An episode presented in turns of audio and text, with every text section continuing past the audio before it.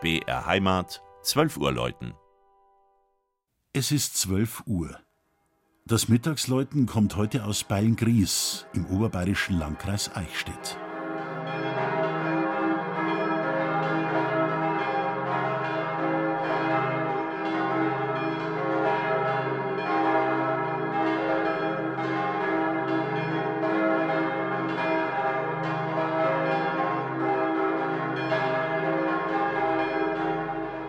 Weit ragen das mächtige Kirchendach und die beiden Türme der katholischen Stadtpfarrkirche St. Walburga über die schöne Altstadt mit ihren behäbigen Jurahäusern. Vor allem die Spitzdächer mit ihren grün, gelb und braun glasierten Biberschwanzziegeln sind zum Wahrzeichen von Beilngries geworden. St. Walburga hatte verschiedene Vorgängerbauten. Schon 1191 ist eine Kirche auf dem Arzberg erwähnt.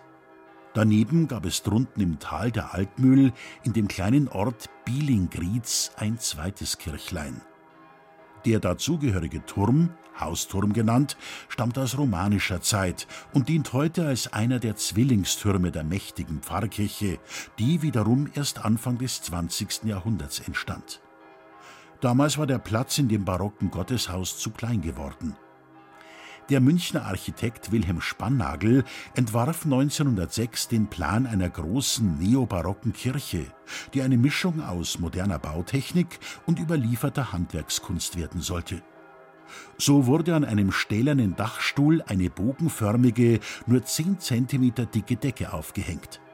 Damit konnte der riesige Innenraum ohne Stützen und kostengünstig überspannt werden. Die großen seitlichen Rundfenster sind eine handwerkliche Steinmetzarbeit aus heimischem Juragestein. 1913 wurde St. Walburga feierlich eingeweiht und jeder, der die Kirche betritt, ist beeindruckt von der Weite und Helle des Raumes. Die drei Glocken im Südturm wurden 1958 in Heidelberg gegossen.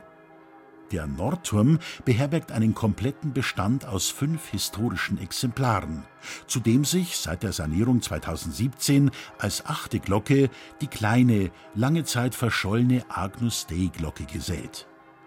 So erklingt heute, dank eifriger Spendensammler, über der Altmühlstadt ein überaus imposantes Geläute, das sehr nachdrücklich seinen heiligen Dienst verrichtet.